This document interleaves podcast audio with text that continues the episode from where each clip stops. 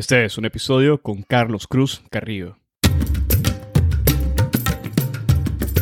Bienvenidos a Hablemos de Derecho Internacional. Mi nombre es Edgardo Sobanes, abogado y consultor jurídico internacional. En cada episodio tenemos a un invitado o invitada especial que nos inspira y comparte sus conocimientos y visión única sobre distintos temas jurídicos y políticos de relevancia mundial. Gracias por estar aquí y ser parte de HDI. En este episodio tuve el gran gusto de conversar con Carlos Cruz Carrillo acerca de la solicitud de opinión consultiva sobre cambio climático y el derecho internacional, que ha sido solicitada por la Comisión de los Pequeños Estados Insulares sobre el Cambio Climático y el Derecho Internacional, conocido como COSIS, al Tribunal Internacional sobre el Derecho del Mar. Carlos nos habla sobre el antecedente de la solicitud y la naturaleza jurídica de COSIS. Asimismo, nos explica de forma detallada la sustancia de la solicitud que se ha pedido al tribunal y comparte sus consideraciones sobre el estado actual de las obligaciones de los estados para prevenir, reducir, controlar, al igual que proteger y preservar el ambiente marino de los impactos adversos del cambio climático. Nos habla sobre la admisibilidad de la solicitud, la competencia y el poder discrecional del tribunal y el impacto que puede tener la opinión consultiva. Nos comparte sus valoraciones sobre las tres opiniones consultivas actuales ante el Tribunal de Derecho del Mar, la Corte Interamericana de Derechos Humanos y la Corte Internacional de Justicia, al igual que el riesgo de fragmentación y muchos temas más. Carlos es doctorando en Derecho Internacional en la Universidad de Basilea y becario del Fondo Nacional Suizo para la Investigación Científica. Sus líneas de investigación incluyen el derecho del mar, medio ambiente, cambio climático, energías renovables en el océano y mecanismos internacionales de solución de controversias. Es licenciado en Derecho por la Universidad Nacional Autónoma de México y maestro en Derecho Internacional por el Instituto Universitario de Altos Estudios Universitarios y del Desarrollo, en Ginebra, Suiza. Carlos cuenta con experiencia profesional en la Secretaría de Relaciones Exteriores de México, el Tribunal Internacional de Derecho del Mar, la División de Asuntos Oceánicos y Derecho del Mar de la ONU, entre otros. Espero que disfruten de este episodio, lo compartan en sus redes sociales y con quienes consideren podrían beneficiarse del contenido. Esta es la forma más fácil de fomentar el proceso de diseminación y difusión de temas de derecho internacional. Sigan al podcast en Spotify, Google Podcast, Apple Podcast, YouTube o cualquier otra plataforma que utilicen. Recuerden que pueden adquirir su membresía en la sección de contenido premium en nuestra página web en www.hablemosdi.com o en el link de membresía que está indicado en la descripción de cada uno de los episodios, y así obtendrán acceso a episodios premium, acceso anticipado a los episodios generales, acceso a contenido adicional exclusivo y acceso completo a las gotas de jurisprudencia internacional. Ahora, empecemos. Bienvenido al podcast, Carlos Cruz Carrillo. Es un gran gusto poder tenerte en esta mañana. Bienvenido, Carlos. ¿Qué tal? Buenos días y muchas gracias otra vez por la invitación para participar en Hablemos de Derecho Internacional. No, gracias a ti por haber aceptado. Y bueno, hoy vamos a hablar sobre lo que es la solicitud de una opinión consultiva sobre el cambio climático y derecho internacional. Y nos referimos a la que fue solicitada por la Comisión de los Pequeños Estados Insulares sobre el Cambio Climático y el Derecho Internacional, COSIS, al Tribunal Internacional sobre el Derecho del Mar. Antes de empezar a hablar sobre la solicitud en sí, en vista que, como, como ya sabes, ya hemos conversado sobre eh, otras opiniones consultivas que se han presentado ante la Corte Internacional y a la Corte Interamericana de Derechos Humanos, quisiera pedirte en esta ocasión que de entrada, al inicio, nos comentes un poco acerca del proceso de la solicitud de opinión consultiva ante el Tribunal de Derecho del Mar y nos compartas un poco tus valoraciones eh, iniciales de cómo esta se diferencia con las otras que han sido presentadas entre otras cortes y tribunales internacionales. Sí, eh, primero me gustaría, antes de, responder la, primera pregunta, me gustaría hacer dos comentarios a manera de contexto, porque la, función consultiva del tribunal eh, tiene algunos bemoles, por así decirlo, eh, que vale la pena recalcar antes de, abordar el tema. Eh, la primera observación es que el tribunal puede ejercer presumiblemente dos funciones consultivas la primera es la función consultiva que el artículo 191 de la Convención de Naciones Unidas sobre el Derecho del Mar, que en adelante me voy a referir como CONVEMAR, expresamente confiere a la sala de controversias sobre los fondos marinos del tribunal. Recordemos que la jurisdicción de esta sala se limita a la interpretación y aplicación de la parte 11 de la CONVEMAR, que tiene que ver con los fondos marinos denominada zona, y otros instrumentos jurídicos eh, que resulten eh, para su interpretación y aplicación. La segunda función consultiva, que es objeto de este episodio, es aquella que se confiere al Pleno del Tribunal Internacional de Derecho del Mar. Eh, el fundamento jurídico de esta función consultiva es el objeto de debate porque no existe una referencia eh,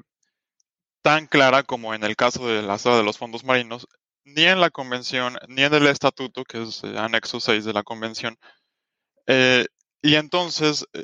se lleva a cabo un debate en torno a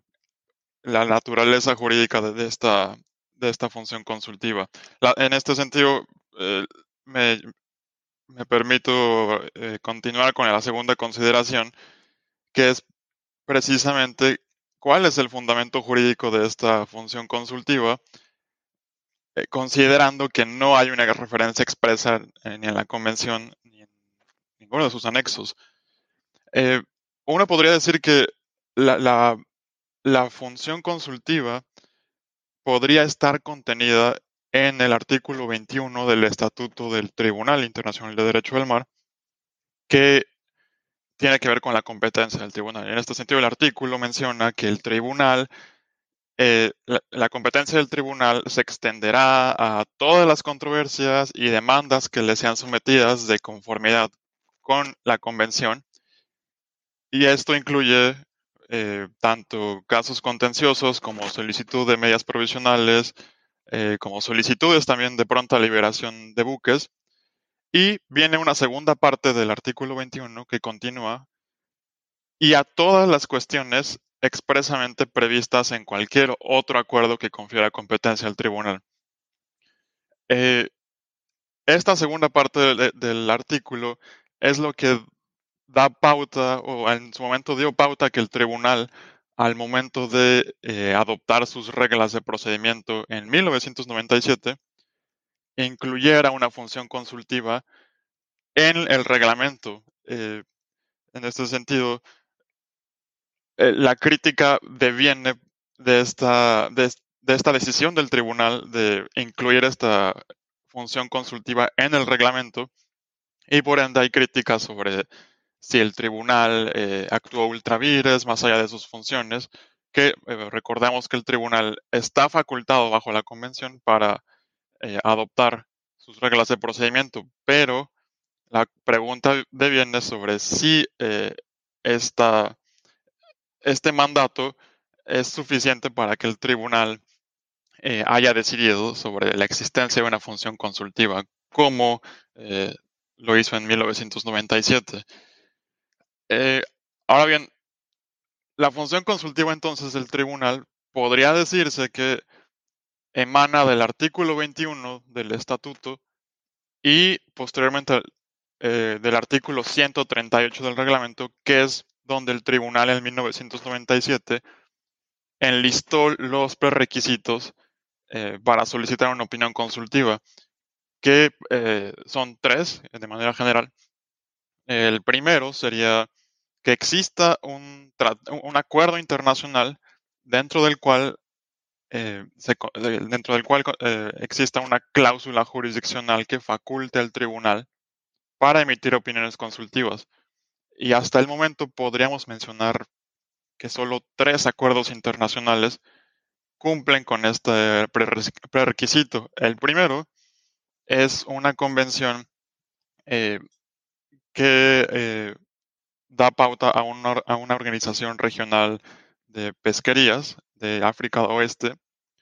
y que por cierto fue la base jurídica para la primera y única hasta el momento solicitud de opinión consultiva ante el Pleno del Tribunal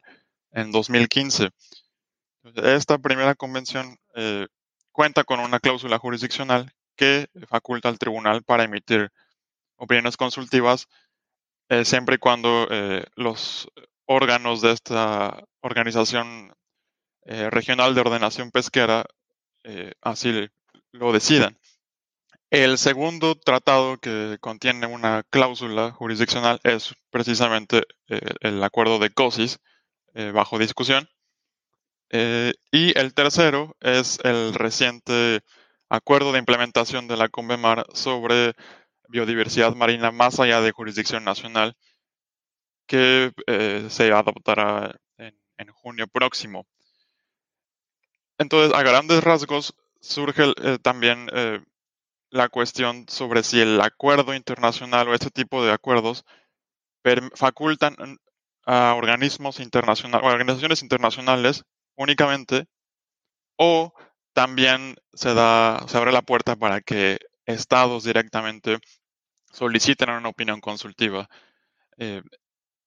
y esto tendría una, esto haría que la función consultiva del tribunal como pleno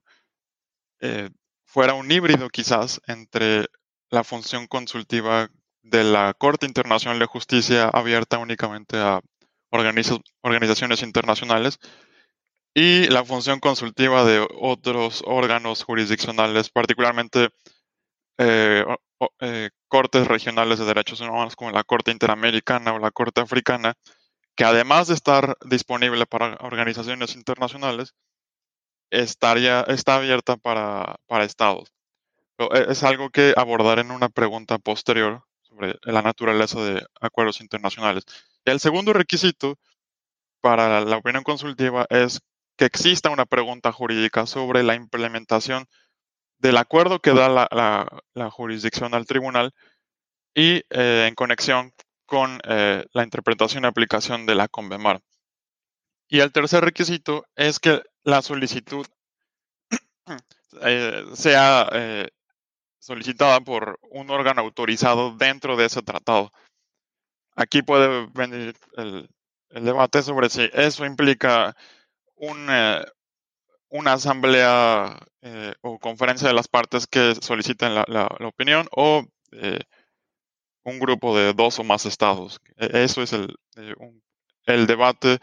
y, estos son los dos puntos que quería hacer a manera de contexto para eh, reflejar cuál es la, ambigüedad en la función consultiva eh,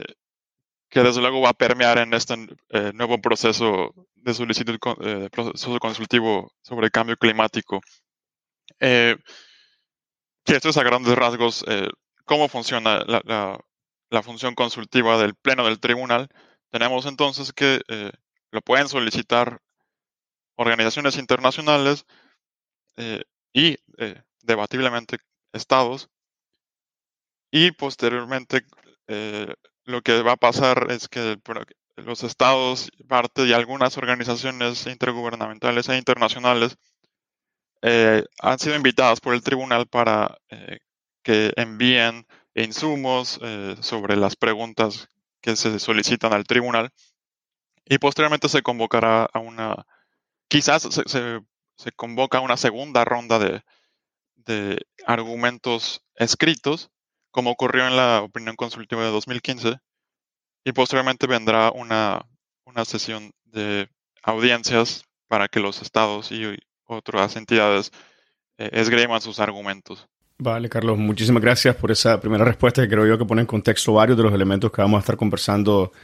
durante nuestro podcast de hoy, especialmente el tema de competencia, jurisdicción y la naturaleza misma de COSIS. Pero antes de entrar a ello, perdón, que ando un poco mal de la garganta, te lo dije al inicio fuera de la grabación, pero puede que en más de una ocasión se me vaya la voz. Pero bueno, antes de, empezar ya a hablar sobre la sustancia en sí, me gustaría pedirte que si nos puedes comentar un poco sobre el antecedente en sí de la solicitud. ¿Dónde nace esta, esta, nueva, solicitud que se presenta al tribunal? Y al mismo tiempo, ya que mencionabas el hecho de, los organismos internacionales, estados u otros actores que podrían presentar alguna solicitud ante el tribunal, quisieras que nos clarificaras un poco la naturaleza de la Comisión de los Pequeños Estados Insulares sobre el Cambio Climático y Derecho Internacional, COSIS, que me parece por facilidad nos vamos a estar refiriendo como COSIS en, el episodio. ¿Cuál es la naturaleza de COSIS bajo el derecho internacional? ¿Es esto considerado como una organización internacional o no? Sí, primero voy a eh, referirme al,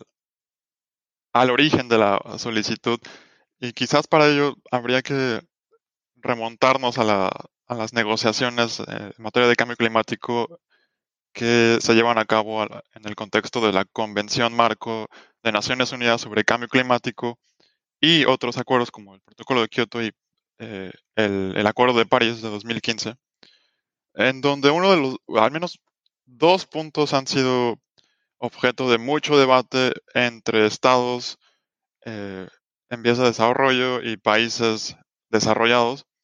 Y el primero es lo que tiene que ver con el financiamiento eh, que va de estados desarrollados a estados en vías de desarrollo para que estos últimos adopten medidas de mitigación, eh, sobre todo en, aquellos estados donde ya se sufren las consecuencias del incremento del nivel del mar, que es el caso de los pequeños estados insulares que ahorita estamos viendo eh, inmiscuidos en estos procesos consultivos ante diferentes tribunales y cortes internacionales. Eh, entonces, en este contexto, las negociaciones eh, dentro de la Convención Marco de Naciones Unidas eh, podrían no ser suficientes para cumplir con las expectativas de, estos estados. Y lo que se da, particularmente, yo, yo considero que es a partir de 2019 cuando eh, un grupo pequeño de estados insulares comienzan a evaluar la posibilidad de solicitar una opinión consultiva al Tribunal Internacional de Derecho del Mar, quizás como alternativa ah, para canalizar eh, los reclamos que en, las negociaciones no están resultando del todo fructíferos para con sus intereses y entonces se tornan a, la jurisdicción de tribunales y cortes internacionales para tratar de eh, obtener al menos un eh, una opinión jurídica sobre cómo eh, implementar obligaciones internacionales que eventualmente les podrían ayudar en futuros procesos dentro de la Convención Marco o incluso futuros procesos judiciales eh, a nivel transnacional, no, no, solo a nivel internacional, sino también regional e, incluso a nivel doméstico eh, como se ha dejado ver los, litigios en cambio climático en los últimos años. Entonces, en este contexto, la solicitud surge como una, como una alternativa a, estas negociaciones sobre cambio climático eh, y es en la COP, de, la COP 26 de cambio climático celebrada en 2021 en, en Glasgow, Escocia, donde finalmente se concreta con Antigua y Barbuda y Tuvalu firmando el acuerdo que crea eh, COSIS, la Comisión de Pequeños Estados Insulares sobre Cambio Climático y Derecho Internacional. hasta el momento, eh, el acuerdo que, constituye COSIS ha sido ratificado por Nive, Palau, eh, Santa Lucía y Vanuatu, que por cierto es Vanuatu quien está liderando la campaña para solicitar la opinión consultiva ante la Corte Internacional. Entonces vemos también ahí una cooperación entre eh, las diferentes campañas de procesos consultivos climáticos de diferentes jurisdicciones. Ahora bien, sobre si COSIS es o no una organización internacional, quizás podríamos evaluarlo a la luz de definiciones que han sido adoptadas en diferentes eh, instrumentos jurídicos, por ejemplo, eh, los artículos de responsabilidad de Organizaciones Internacionales de 2011, de la Comisión de Derecho Internacional, en donde en el artículo 2, párrafo C, se define qué es una organización internacional, eh, dentro de la cual se incluye que debe estar establecida por un tratado o algún instrumento eh, jurídico a la luz de derecho internacional, eh, concluido ya sea entre estados o incluso organismos internacionales, y eh, la segunda definición que valdría la pena eh, rescatar es, eh, no está consensuada, esta es una definición que, de hecho, la Comisión de Derecho Internacional está negociando en, la sesión actual, que tiene que ver con los lineamientos de solución de controversias dentro de las cuales organizaciones internacionales sean partes. Y aquí, en la Comisión eh, inserta un, elemento que,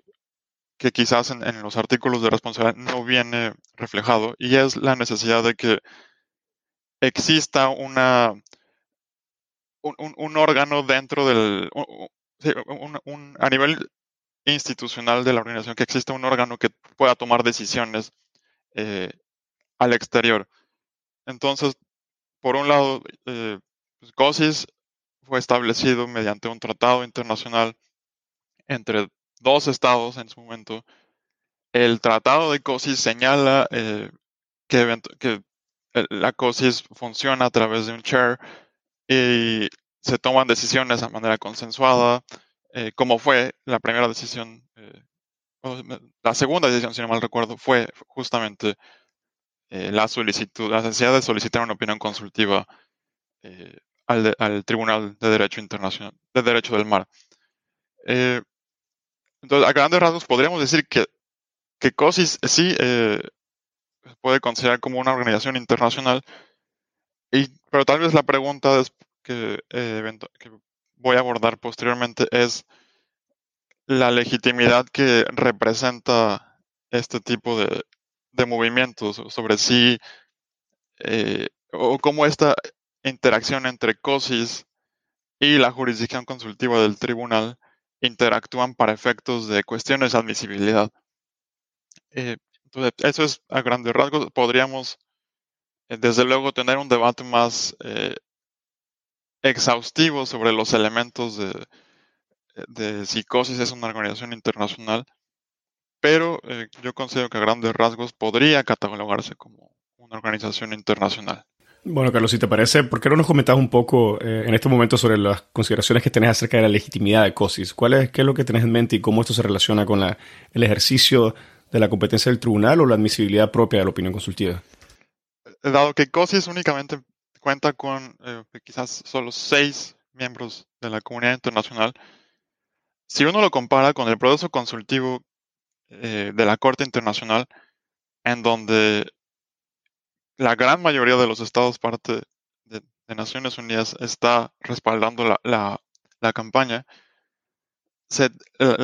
la, cuestión de legitimidad desde luego queda un poco desbalanceada. Eh, pero esto también tiene que ver con la manera en que la función consultiva del tribunal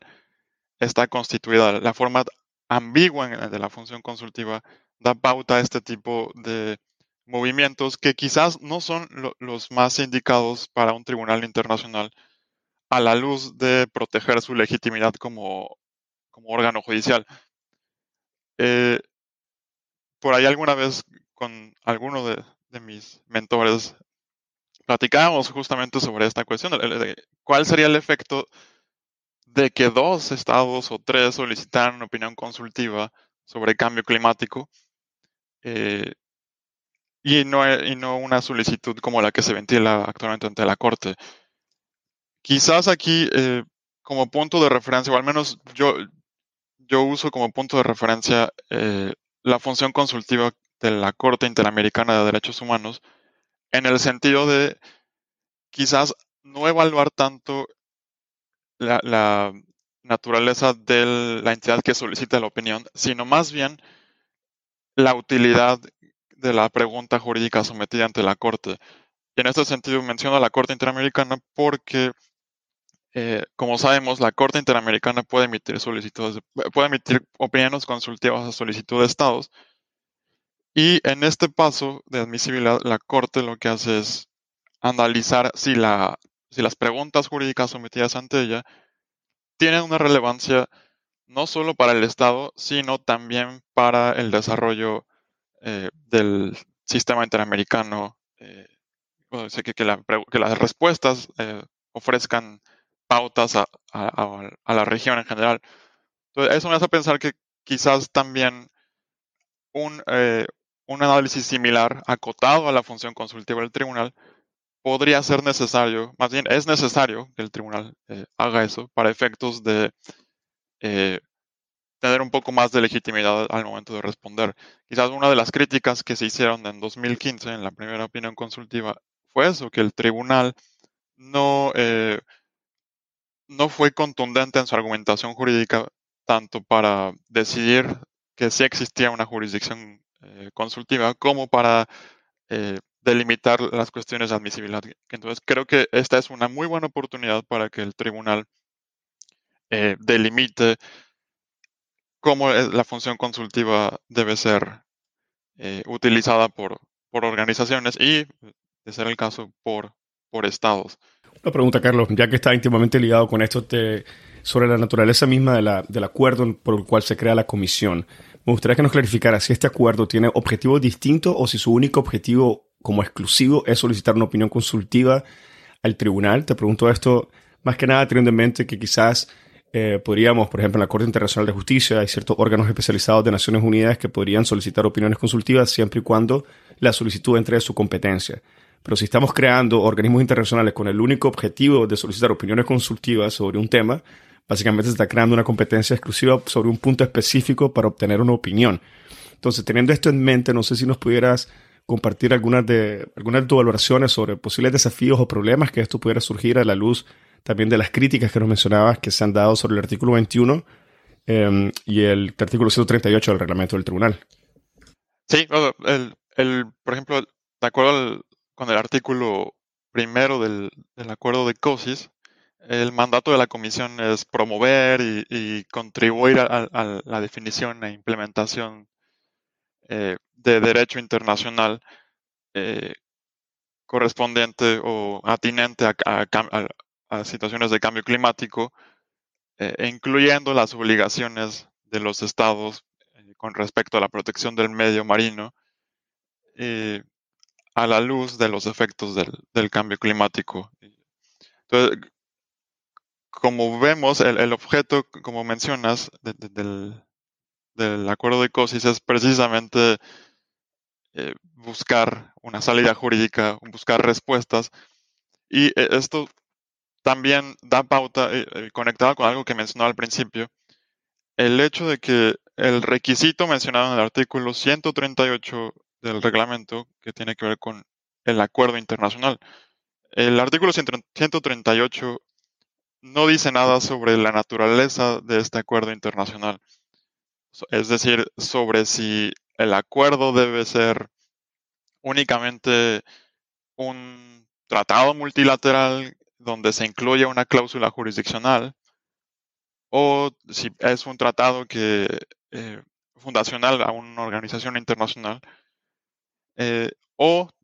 otra lectura que podría darse de este artículo es si cabe la posibilidad de que eh, dos o más estados concluyan un tratado con el único objeto de solicitar una opinión consultiva a manera de lo que conocemos como compromis o special agreement en, en, una, en un caso contencioso. Quizá esta sea la única situación en la que este tipo de instrumentos jurídicos serían utilizados para solicitar una opinión consultiva. Eh, desde luego el tribunal eh, también tendrá una, una, oportunidad en este caso para eh, delimitar, al menos yo es algo, es algo que, que, espero que el tribunal haga, en el sentido de eh, tomar eh, o, emitir pautas sobre qué tipo de acuerdos internacionales son eh, aceptados como base de jurisdicción. y, si, analizamos la escasa práctica con, los tres acuerdos internacionales que incluyen una cláusula jurisdiccional para dar competencia consultiva al tribunal, me parece que se está yendo más hacia un acuerdo internacional eh, multilateral, como es el caso de BBNJ, o un acuerdo que eh, fundacional a, una organización internacional. Sin embargo, queda ahí abierta la puerta todavía. Nada, ni, en el estatuto, ni en la convención, ni en el reglamento, eh, no prohíbe o, no hay ningún impedimento para que los para que dos estados o tres firmen un special agreement, un compromis para solicitar una opinión consultiva. Entonces, e, en este contexto, creo que es necesario que el tribunal sí se pronuncie al respecto sobre eh, qué tipo de acuerdos internacionales deben ser aceptados. En este sentido, el, acuerdo de COSIS eh, quizás podría ser evaluado a la luz de una lectura restrictiva, en el sentido de que el acuerdo internacional es fundacional a una organización internacional. Eh, de nueva cuenta, es, una práctica eh, quizás única dentro de las funciones consultivas, el, hecho de que dos eh, estados concluyen un acuerdo con el único objeto de solicitar una opinión consultiva. De nueva cuenta, podríamos hacer un análisis con otras jurisdicciones consultivas eh, que eh, aceptan eh, solicitudes de, estados y vendría la necesidad de que el tribunal realice un análisis exhaustivo sobre las funciones, la necesidad y utilidad de la opinión consultiva. Vale, muchísimas gracias, Carlos. Bueno, veremos, creo, quizás, no, no es por certeza, pero quizás sea un debate interesante ante el tribunal sobre, sobre lo que nos estás conversando. Y si te parece, ya que abordamos estos aspectos preliminares, eh, aunque me gustaría regresar posteriormente a otros temas de admisibilidad, pero por el momento quisiera ponerle rostro a la solicitud y si te parece, eh, nos podría explicar un poco eh, la sustancia en sí de lo que se está pidiendo al tribunal. Sí, quizás para contextualizar al, a la audiencia, recordemos que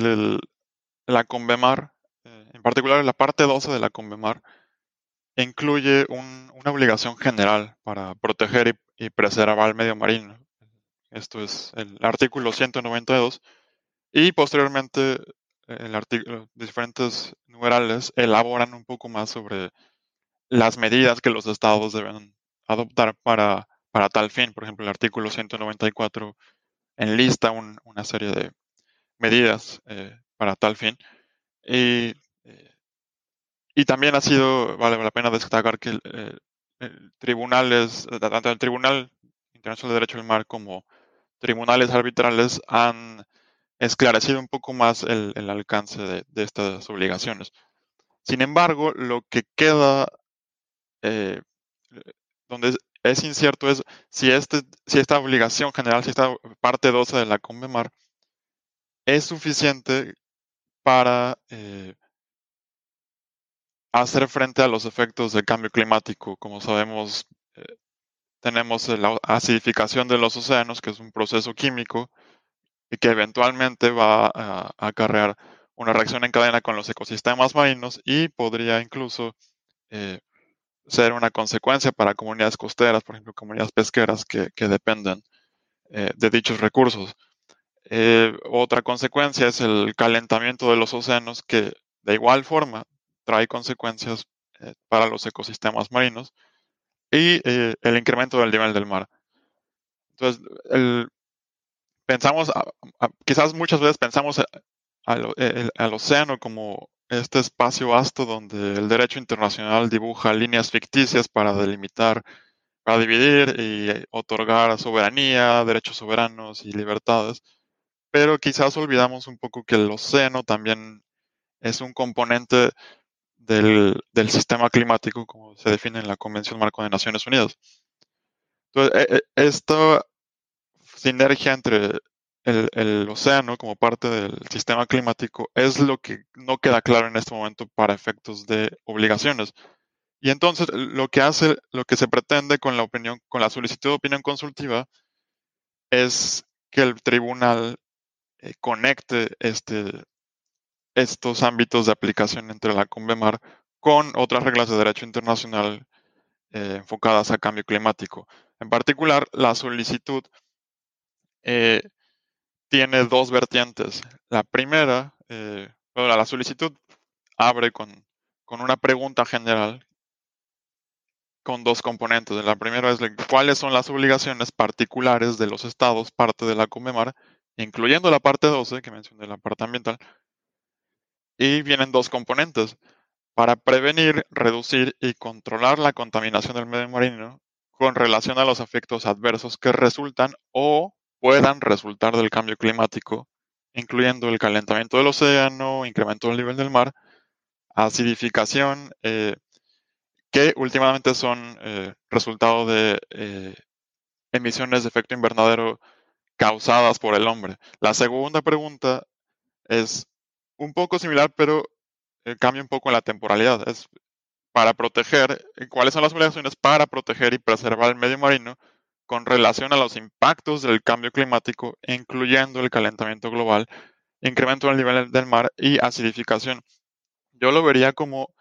el primer componente de la, de la pregunta es más bien eh, buscando las obligaciones preventivas de qué podemos hacer para prevenir futuros, eh, para prevenir, por ejemplo, que una que, se continúe con la acidificación del océano o el calentamiento, una, una, acción más preventiva. O sea, cuáles son las obligaciones que los estados deben implementar para prevenir que eso pase. La segunda, yo la veo con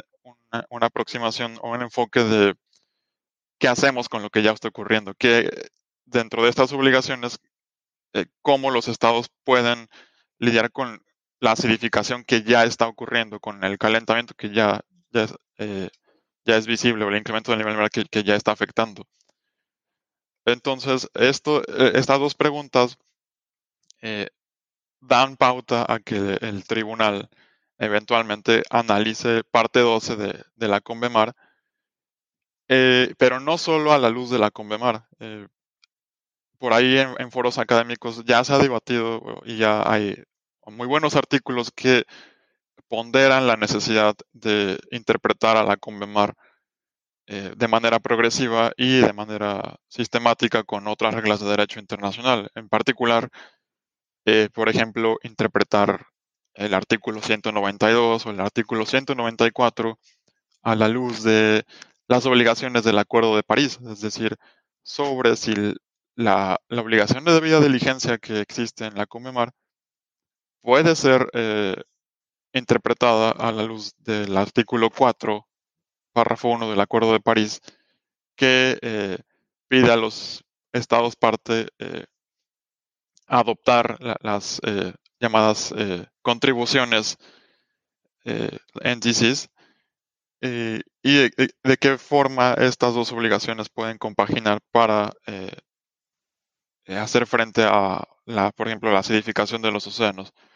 Esto es el ejercicio que yo veo en estas dos preguntas que se le pide al, al tribunal y creo que es muy necesario dada la, la importancia de los océanos. Ahora bien, recordamos que también el, el componente del océano en las negociaciones climáticas ha estado también un poco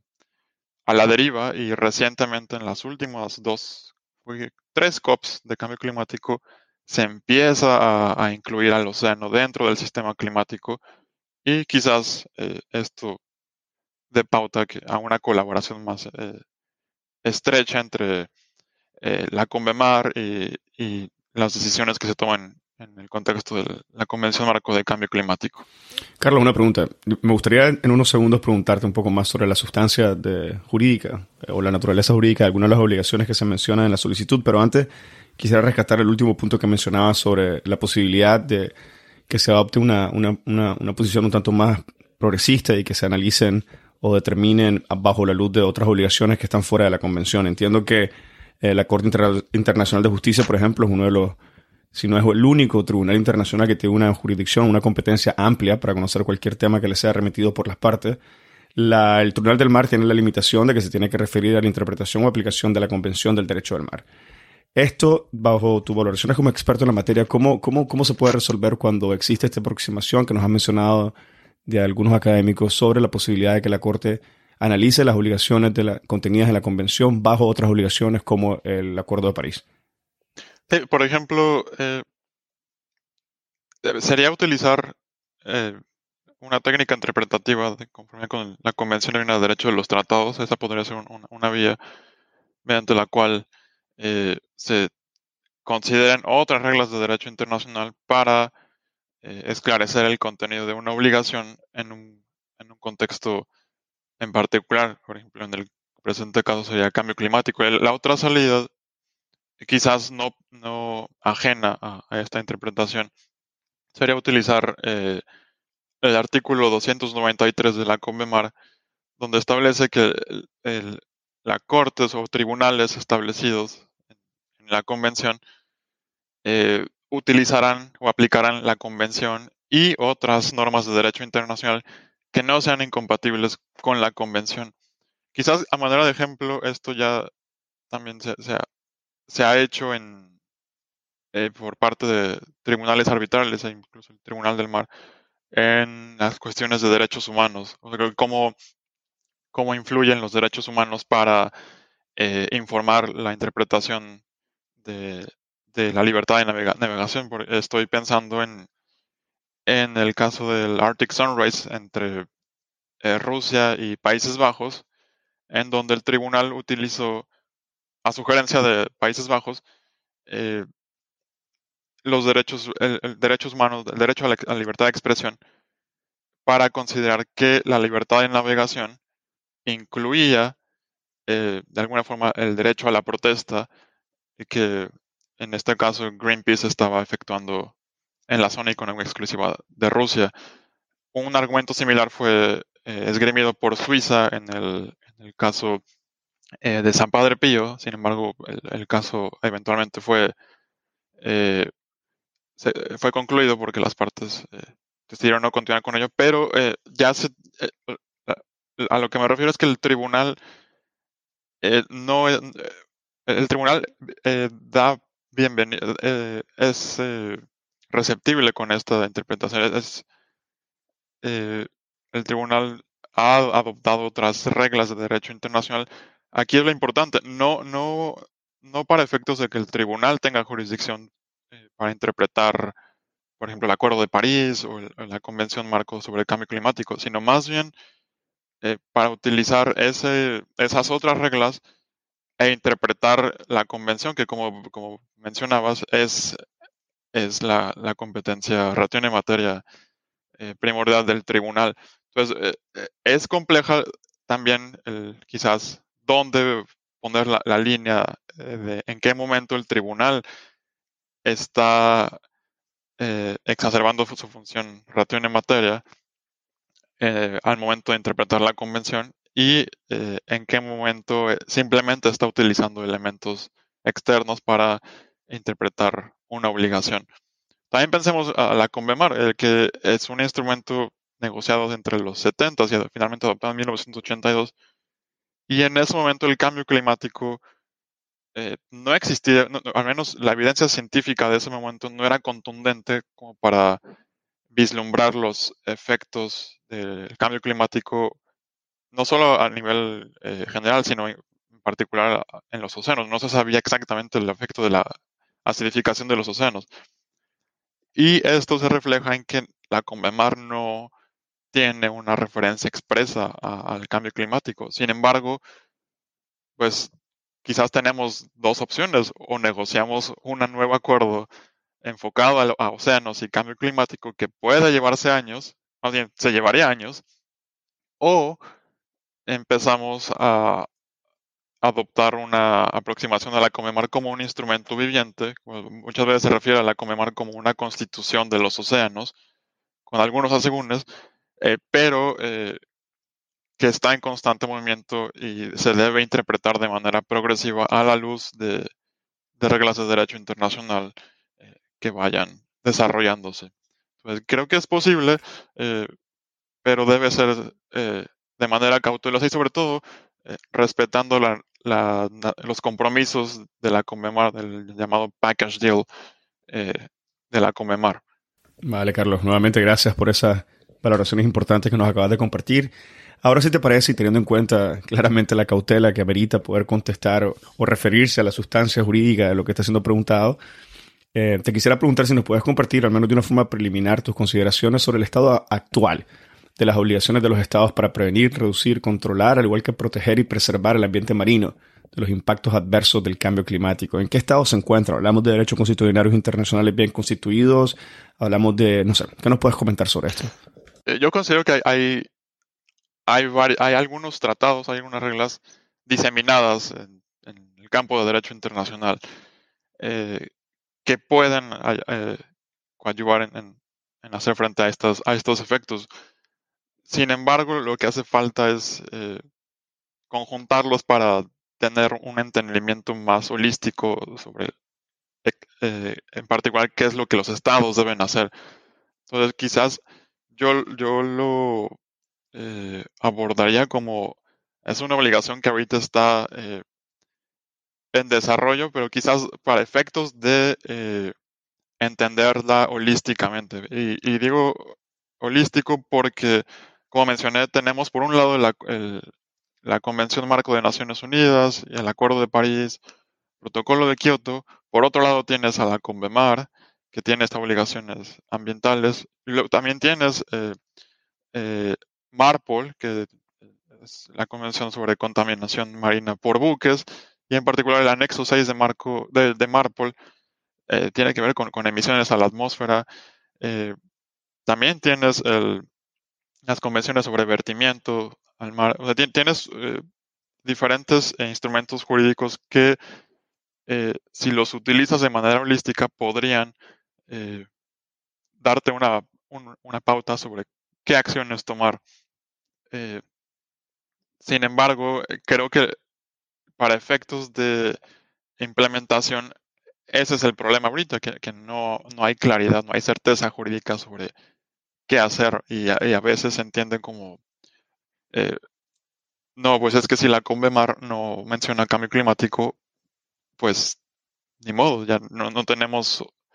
no, no, tenemos una forma de canalizar eh, una obligación de derecho del mar para hacer frente al cambio climático y eh, requerimos de, otra, de otro instrumento jurídico. Que creo que a, veces se piensa así. Como, también e, es cierto que a veces los, abogados de derecho internacional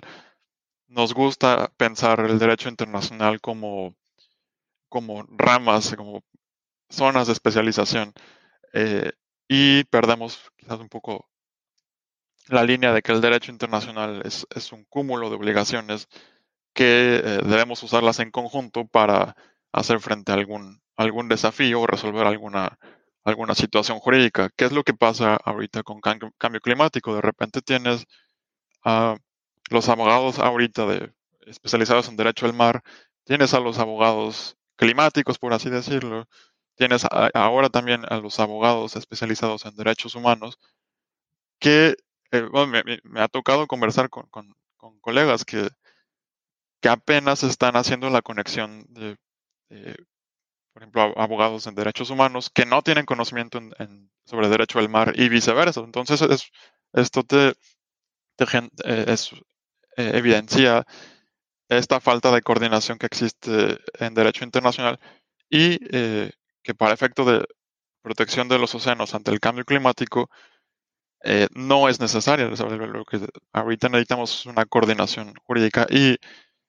creo que la opinión consultiva, a pesar de, las cuestiones jurisdiccionales eh, que hemos comentado, creo que puede ser benéfica en ese sentido. Creo que el, tribunal y también la Corte, desde luego, la Corte Internacional, eh, pueden dar esta pauta de cómo implementar el derecho internacional que se tiene ahorita en general, no, no por ramas, sino general para hacer frente al cambio climático. Una pregunta, pero cuando uno lee en, detalle la, pregunta que se plantea, habla de cuáles son las habla de cuáles son las obligaciones específicas de los estados bajo la convención para prevenir, reducir, controlar, etcétera. ¿No consideras que parte de la respuesta en relación a las obligaciones en sí ya están desarrolladas en lo que serían principios de derecho ambiental internacional que de forma intrínseca eh, aplican dentro de las actividades que se hace la comunidad internacional en los océanos? Sea, lo que, lo que estoy tratando de buscar y lo que quisiera escuchar de vos un poco es acerca de la practicidad de la solicitud en el, en el aspecto práctico. En el, hablaba de implementación. Estamos hablando que eh, la Corte, en base a la estructura eh, de las preguntas, ¿consideras que va a dar una respuesta que pueda facilitar una implementación práctica por parte de los estados o nos quedaríamos un poco de nuevo en el abstracto sobre la base de la sombría de obligaciones que quizás ya han sido clarificadas en otras ramas del derecho internacional y únicamente se estaría estableciendo el vínculo necesario para poder demandar la exigencia? Yo creo que eh, va más por la cuestión de esclarecer el, contenido, porque como dices, sí, eh, la Convemar y, también la Convención de Naciones Unidas eh, comparten principios fundamentales, principios de derecho internacional ambiental que quizás operan de manera distinta al momento de implementar, pero eh, que van a ser cruciales al momento de analizar las obligaciones de manera conjunta. Por ejemplo, eh, me viene a la mente el, artículo 5 del, convenio, del Acuerdo de París, en donde eh, se pide a los, los, estados, tienen la obligación de proteger a, los reservoirs, a, los les llaman carbon sinks, eh, que en este caso los océanos fungen como tal. La función de los océanos eh, como parte del, eh, sistema climático es, es, absorber las emisiones de carbono en la atmósfera. Y, lo que está ocurriendo ahorita es que el océano está absorbiendo más de lo que puede absorber y de ahí vienen los diferentes fenómenos. Entonces, este artículo 5 en conexión con el artículo 4 sobre las contribuciones nacionales eh, dentro del Acuerdo de París, de alguna forma refleja o han, sido entendidas eh, tanto por decisiones judiciales a nivel doméstico como por académicos como obligaciones de debida diligencia, en tanto que los estados deben eh, poner en marcha o, desplegar los,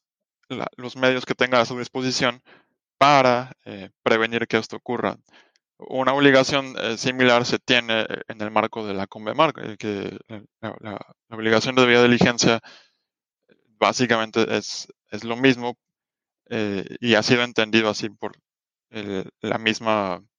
sala de, los fondos marinos en su opinión consultiva de 2011 o el Tribunal Arbitral del Mar del Sur de China en 2016. Es, este andamiaje de principios generales de derecho ambiental es eh, común entre ambos, entre, ambos eh, entre, ambas ramas.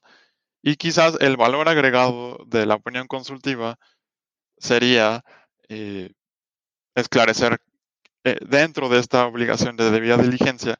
cuáles son las medidas que los estados podrían adoptar. Ahora bien, sobre si, va sobre si tendremos casi casi una respuesta, un, un parteaguas, eh, yo no sería tan, eh, no, me, iría tan eh, eh, hacia una respuesta de que, pueda resolver el problema. pensemos las opiniones consultivas más bien como una solicitud de, guía sobre cómo interpretar las convenciones, los tratados, las reglas de derecho internacional en general, pero no para que la Corte o el tribunal en este caso nos resuelvan el, problema climático. Es más bien lo que yo esperaría del, tribunal es que haga estas eh, acotaciones sobre cómo entender Convemar a la luz de, obligaciones de cambio climático. Eh, y creo que el, primer efecto que podríamos ver es que los estados, particularmente los estados que solicitan la opinión consultiva, ya sea que empiecen a eh, proponer nuevas líneas de negociación en el marco de, la Convención Marco de Naciones Unidas o incluso que empiecen a ventilar eh, futuros eh, litigios climáticos, ya sea ante el tribunal o en otros foros jurisdiccionales o incluso no judiciales, como estamos viendo, el litigio climático también está permeando en, en, otras, en otras instancias no judiciales, como el Comité de, de Derechos Humanos de la ONU. Entonces, sí, eh, pensemos entonces en la opinión consultiva no como la, la panacea eh, que va a resolver el problema climático, sino más bien como eh, una forma en que los estados van a tener una pauta a seguir para entender y, e implementar de una forma más eficiente las obligaciones que, que existen a nivel, a nivel internacional. Y esto también podría dar pauta a que pues se ponga de relieve que, bueno, no se tiene claridad con respecto a cómo eh, implementar Convemar a efectos de acidificación, entonces esto podría ser un, indicativo de que se requiere algo más, se requiere un nuevo instrumento, se requiere hacer algo, algo más a nivel internacional que posteriormente pueda dar pauta a, a considerar la posibilidad de un nuevo instrumento jurídico eh, encaminado a, los efectos de cambio climático en los océanos. Eso también podría ser un resultado de, estas opiniones consultivas, el, determinar que actualmente el derecho internacional eh, tiene un, vacío, una laguna jurídica en ese sentido. Yo no lo veo por ahí, eh, yo, yo, no considero que se vaya a hacer, pero creo que podría ser otra otra consecuencia. Vale, muchas gracias, Carlos. Si te parece, quisiera hacerte una pregunta ya un poco desconectada de la sustancia, sí, un aspecto más procedimental. ¿El Tribunal de Derecho del Mar tiene un poder discrecional para poder rechazar emitir una solicitud de opinión consultiva, incluso si tiene competencia para resolverla. Esa por una parte. Y por otra parte sería que si el tribunal tiene la competencia también o el poder discrecional para poder cambiar las preguntas que se le presentan. Sí, eh, por ejemplo, aquí nos tendríamos que eh, remitir al artículo 138 del reglamento, que es donde se desglosan los requisitos. Y eh, aquí se vislumbra un, un, poder discrecional, e incluso el tribunal lo confirmó en, la opinión consultiva de 2015, donde se, eh, se reconoce que el tribunal tiene eh, este poder discrecional para abstenerse de contestar o emitir una opinión consultiva a la luz de alguna cuestión que pueda poner en, o que pueda demeritar su función como órgano judicial. Eh, e incluso en, esta opinión consultiva de 2015, el tribunal consideró eh, las, eh, los argumentos de los estados que participaron en su momento, eh, que fueron al menos la mitad de, los estados que participaron en ese momento, esgrimieron argumentos para efectos de que el tribunal precisamente ejerciera esta, este poder discrecional. entre ellos hay, hay, varios y que incluso podemos comparar con, aquellos que han sido enlistados ante la Corte Internacional de Justicia son muy similares y, eh, por ejemplo, sobre si la solicitud de opinión consultiva eh, puede ser utilizada como un canal para ventilar una controversia eh, pendiente con otro Estado, pero sin, sin irse por la vía jurisdiccional. Y entonces aquí viene la cuestión de si la solicitud vulnera el principio de consentimiento a jurisdicción, que es relevante, como sabemos, para solución de controversias. Eso fue uno de los argumentos. La otra eh, cuestión que puede ser o que ha sido argumentada ante el tribunal y ante la corte es sobre si la pregunta refleja cuestiones políticas que eh, rebasan quizás la competencia judicial del tribunal eh, como puede ser, por ejemplo, podría caber el argumento de si cambio climático es, eh, es una situación que compete únicamente a las, los órganos derivados de la Convención Marco de Naciones Unidas y que es sumamente complejo por los tintes políticos que, que acarrea. sin embargo, también este, este tipo de,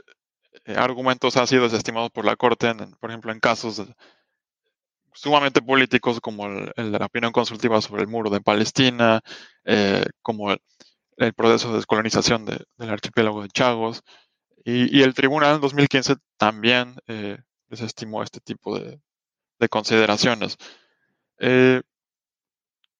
Entonces, creo que el, tribunal, considero que sí, en efecto, tiene el poder discrecional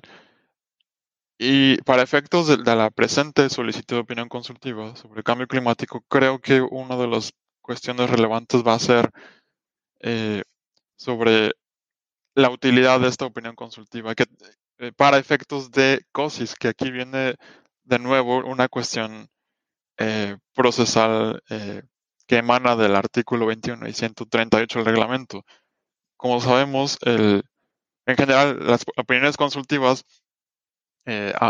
son un servicio judicial para efectos de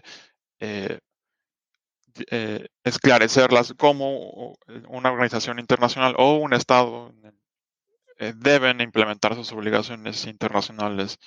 dentro del tratado o dentro del sistema de derecho internacional.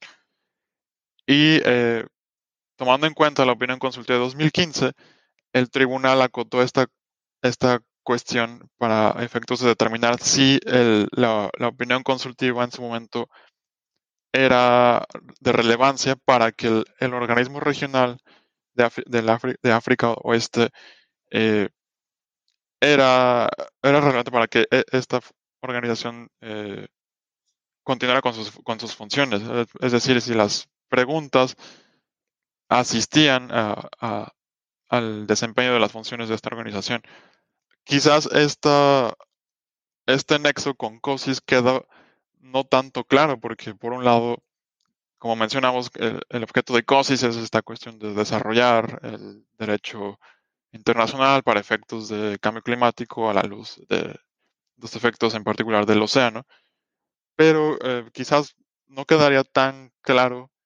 el por qué eh, el vínculo entre la utilidad de la pregunta para efectos de COSIS como organización. O sea, nos queda claro que la pregunta tiene un interés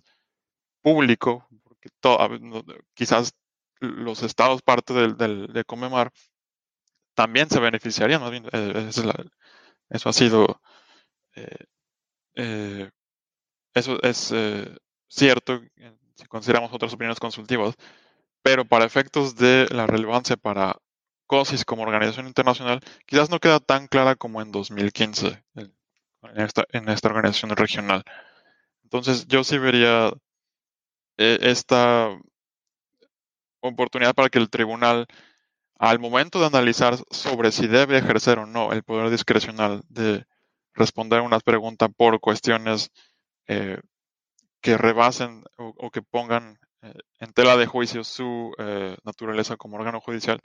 creo que es una oportunidad para que el tribunal, de nueva cuenta, eh, esclarezca eh, los límites de la jurisdicción consultiva,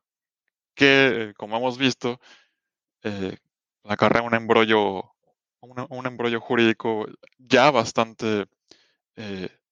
complejo y, desde luego, lo que veremos en el proceso consultivo es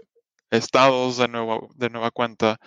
esgrimiendo argumentos eh, para eh, sobre la jurisdicción del, tribunal.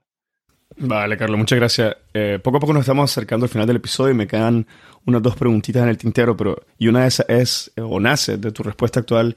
Solo quisiera pedirte una clarificación porque me queda, no me queda un poco claro sobre lo último que mencionabas, la relevancia de COSIS. ¿Pensás que la relevancia de COSIS para poder solicitar esta pregunta es algo que pertenece o que cae dentro del poder discrecional del tribunal o estamos hablando de un criterio de admisibilidad que va más allá de la discreción pura, sino que es una cuestión, un elemento fundamental que debe determinarse previo a que la Corte pueda examinar eh, la sustancia de la pregunta? yo creo que eh, podría, podría estar en los límites del, de las dos, porque por un lado tienes el, el artículo 138.1 que te pide el, el requisito de un acuerdo internacional relacionado con eh, con el objeto y fin de la CONVEMAR, en cuyo caso, pues COSIS podría, sería el, tribunal debería analizar si COSIS, el, acuerdo de COSIS, eh, cumple con este requisito. Entonces, por, ese lado, sería un, análisis de jurisdicción para efectos de determinar si el, el acuerdo de COSIS puede ser la base jurídica mediante el cual el tribunal ejerza su competencia consultiva. Y pero la cuestión de admisibilidad más bien también sería enfocada a si al contestar las preguntas, o si las preguntas sometidas por COSIS eh, son de relevancia para las funciones que ésta tiene a la luz de su tratado. Eh, creo que está en, un, en una zona limítrofe entre la jurisdicción y admisibilidad, eh, pero que aún así son de gran relevancia para efectos de que el tribunal tenga una, una opinión consultiva, de ser el caso, eh, con cierta legitimidad al momento de, emitirla. Porque por un lado, desde luego vendrán nuevamente las críticas sobre la jurisdicción, pero creo que también la cuestión de admisibilidad va a ser muy importante que en esta ocasión el tribunal ahonde más, que es algo que no, no hizo a gran escala en su primera opinión consultiva en 2015. Vale, perfecto. Carlos, muchas gracias nuevamente. Nos acercamos al final del episodio. Ahora sí, antes de cerrar, sí, quisiera preguntarte o pedirte que nos compartas tu opinión sobre las tres opiniones consultivas actuales. Hablamos de la Corte Interamericana de Derechos Humanos, la Corte Internacional de Justicia y el Tribunal de Derecho del Mar. Eh, y específicamente preguntar si ves algún riesgo de fragmentación como resultado de las tres opiniones solicitadas actualmente o algún tipo de solapamiento sustantivo que pudiera afectar eh, no solamente el ejercicio judicial o influenciar el ejercicio judicial de uno u otro tribunal o corte, sino que podría resultar quizás en una en algo negativo o, dificultar más bien la clarificación de, las preguntas que es lo que estamos buscando. Entiendo que la Corte Internacional de Justicia, por ejemplo, la, solicitud que fue enviada por Naciones Unidas contiene elementos relacionados a la, Convención de Derecho del Mar también, pero no sé cómo esto en tus ojos podría afectar o influenciar eh, los procesos que se están dando en las diferentes cortes. Eh, sí, desde luego estamos ante una situación inédita cuando de repente tenemos tres procesos consultivos sobre casi el mismo tema, bueno, casi cuatro, por ahí se ventila uno ante la Corte Africana, eh, si no es que ya está, pero creo que en el orden en que se han solicitado, en este caso sería el tribunal emitiendo la primera opinión consultiva, siguiendo los puntos, los tiempos, eh, yo no vislumbro un, posible conflicto eh, entre las opiniones. Más bien, eh, lo que se podría presentar es si, en este caso, la Corte Internacional, siendo el, órgano principal de Naciones Unidas, el órgano judicial principal de Naciones Unidas, qué tanto interactúa con las opiniones del tribunal, eventualmente con la Corte Interamericana de Derechos Humanos, o eh, simplemente ah, eh, se, enfoca en su propio razonamiento judicial eh, sin considerarlas, pero considero que no, no creo que haya una, una contradicción entre, entre las opiniones, porque en particular la del Tribunal Internacional de Derecho del Mar, al ser un, campo más específico de aplicación, independientemente de que se pueda jugar con cambio climático eh, como, como medio interpretativo, eh, creo que las preguntas son más acotadas hacia el campo del medio ambiente marino. De igual forma, en la Corte Interamericana, las preguntas son mucho más acotadas al, al ámbito de aplicación del sistema interamericano. Eh, yo más bien eh, estaría interesado en la forma en que eh, interactúa la Corte Internacional con estas solicitudes de opinión consultiva, porque incluso la interacción entre la Corte Interamericana y, el Tribunal Internacional de Derecho del Mar ya ha sido evidente en, la solicitud de 2017 ante la Corte Interamericana en la opinión consultiva sobre derechos humanos y medio ambiente. O sea, ya, hay, por ejemplo, lo que se llama una fertilización judicial cruzada, en tanto que se utilizan eh, criterios judiciales eh, en, el razonamiento jurídico. Eh, esto es más visible en la de la Corte Interamericana y no viceversa todavía, pero valdría la pena ver si el tribunal está abierto a eso. Entonces sí, e, eventualmente pues tienes la fragmentación, bueno, ahora los efectos de la proliferación de tribunales y cortes internacionales, pero creo que al tratarse de un tema eh, que tiene con, consecuencias transversales a nivel eh, social, económico y desde luego jurídico, eh, podría caber la duda de, bueno, habría alguna contradicción entre ellos, pero yo considero que el hecho de que los tribunales tienen acotada su competencia en materia puede dar pauta a que eh, se reduzca este riesgo. Y bueno, eventualmente si se da, eh, pues sí, tendremos, tendremos quizás un nuevo capítulo de cómo entender el, el derecho internacional del cambio climático a la luz de diferentes opiniones eh, de órganos judiciales, pero yo creo que no, no va a ir por ahí. Creo que también el hecho de la participación ciudadana va a influir un poco en, cómo se encarrilan estos procesos judiciales para efectos de que sea una respuesta más homologada. Y esto es importante porque la participación de organizaciones juveniles y en general del, público en los procesos consultivos